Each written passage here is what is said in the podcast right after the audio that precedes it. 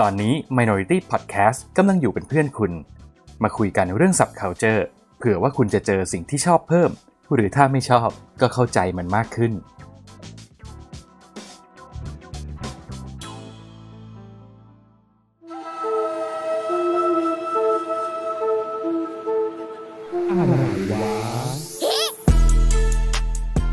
คุณกำลังอยู่กับผม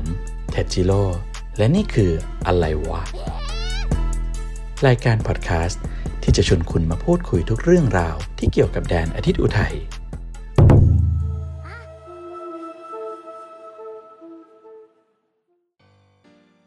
ทุกคนยังคงจำเจ้าคุมะหมีตัวดำน่ารักน่ารักที่เป็นสัญลักษณ์ประจำเมืองคุมาโมโตได้ใช่ไหมครับ และหลายคนเนี่ยก็น่าจะเคยไปเยือนเมืองนี้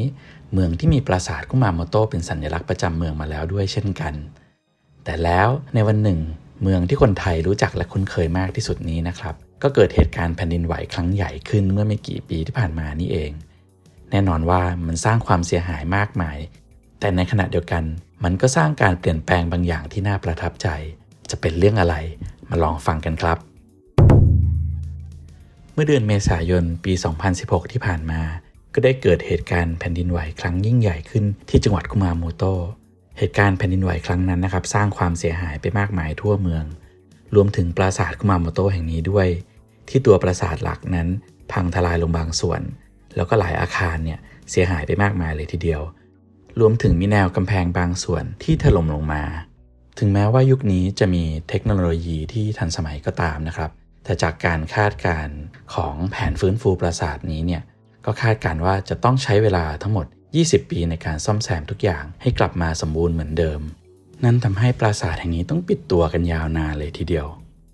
แต่บริษัทที่รับผิดชอบการบูรณะปราสาทครั้งนี้อย่างบริษัทนิฮอนเซกไกก็เข้าใจถึงหัวอกของผู้มาเยือนแล้วก็คนท้องถิ่น ที่คิดถึงปราสาทหลังนี้กันเป็นอย่างดี เขาก็เลยผุดโปรเจกต์ Kumamoto Reconstruction Observation Pad ขึ้นควบคู่ไปกับการซ่อมแซมปราสาท โดยเจ้าโปรเจกต์นี้ก็คือ ทางเดินพิเศษสำหรับเยี่ยมชม ที่เป็นสะพานเหล็กสูงจากพื้นดินเรา3เมตรนะครับ พาดคล่อมส่วนต่างๆ ของปราสาทไป ระยะทางกว่า 450 เมตร ที่มีการออกแบบทางเดินให้สวยงาม แล้วมันก็ยกระดับขึ้นทำให้เราได้เห็นวิวสวยๆ ในมุมมองใหม่ๆ ของปราสาทคุมาโมโตแห่งนี้ด้วย ในขณะเดียวกัน ตัวสะพานเอง ก็จะเป็นตัวที่ช่วยควบคุมให้ผู้คนที่ไม่เกี่ยวข้องกับการก่อสร้างหรือการซ่อมแซม เข้าไปในเขตก่อสร้างหรือเขตพื้นที่อันตรายด้วยนั่นเองนะครับ แทนที่เราจะต้องรอคอยเวลาเยี่ยมชมไปถึง 20 ปีเนี่ยเราก็จะได้ติดตามการซ่อมแซมอย่างใกล้ชิดแทน แล้วอะไรเกิดขึ้นต่อมารู้ไหมครับ เจ้าสะพานแห่งนี้เนี่ยมันกลายเป็นจุดท่องเที่ยวใหม่ที่น่าสนใจขึ้นมาในทันที เรียกได้ว่าเป็นการพลิกฟื้นสถานการณ์ แบบไม่คาดคิด และน่าสนใจมากเลยทีเดียวนะครับ ที่สำคัญเนี่ยมันยังทำให้ปราสาทมีรายได้จากการท่องเที่ยวเหมือนเดิมอีกด้วยสำหรับเส้นทางเยี่ยมชมการบูรณะปราสาทคุมาโมโตะที่ว่านี้เพิ่งจะกลับมาเปิดตัวอีกครั้งเมื่อเดือนตุลาคม 2019 ที่ผ่านมานี่เอง แน่นอนว่าคนท้องถิ่นเนี่ยให้ความสนใจกับโปรเจกต์นี้มากมายเลยทีเดียวนะครับ แต่ว่าเจ้าโปรเจกต์นี้เนี่ยมันเพิ่งจะกลับมาโด่งดังไปทั่วโลกเมื่อปลายปีที่แล้วที่ผ่านมานี่เอง เพราะมันเพิ่งจะคว้ารางวัลบนเวทีใหญ่ของญี่ปุ่น อย่าง Good Design Award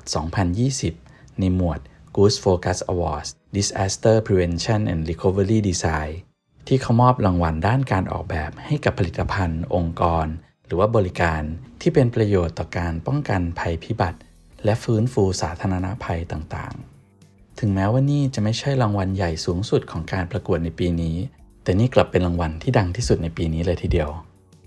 ผมว่านี่เป็นตัวอย่างของการสร้างมูลค่าให้กับแหล่งท่องเที่ยวที่ต้องปิดซ่อมแซมได้เป็นอย่างดีทำให้แหล่งท่องเที่ยวยังคงไม่เสียรายได้จากการท่องเที่ยว แล้วในขณะเดียวกันเนี่ยก็สามารถซ่อมแซมบูรณะไปพร้อม ๆ กันได้ด้วย รวมถึงยังไม่เป็นอันตรายต่อนักท่องเที่ยว แล้วก็ไม่มีการรบกวนบริเวณที่ก่อสร้างอีกด้วยนะครับสำหรับประวัติของปราสาทคุมาโมโตะแห่งนี้เนี่ยปราสาทแห่งนี้สร้างขึ้นตั้งแต่ปี คศ 1467 ความสำคัญของปราสาทนี้เนี่ย นอกจากจะเป็นปราสาทไม้สีดำที่มีเอกลักษณ์แล้ว นี่ยังคือหนึ่งใน 3 ปราสาทที่ทรงคุณค่าที่สุดของญี่ปุ่นอีกด้วยนะครับ ซึ่งอีก 2 หลังก็คือปราสาทฮิเมจิมรดกโลกอันโด่งดังในจังหวัดฮิเมจิ แล้วก็ปราสาทมัซึโมโตะในจังหวัดนากาโนะนั่นเองครับ การบูรณะที่ไม่ทำให้ฝ่ายไหนเสียประโยชน์ในครั้งนี้ ผมว่าเป็นไอเดียที่เจ๋งทีเดียวเลยนะครับสำหรับแหล่งท่องเที่ยวในบ้านเราเอง ก็สามารถนำตัวอย่างดีๆนี้ไปใช้ได้เหมือนกัน เป็นการท่องเที่ยวที่ยั่งยืน แล้วก็แฮปปี้ไปทุกฝ่ายอย่างแท้จริง EP หน้าผมจะเอาเรื่องราวอะไรเกี่ยวกับแดนอาทิตย์อุทัยมาเล่าสู่กันฟัง ติดตามกันนะครับ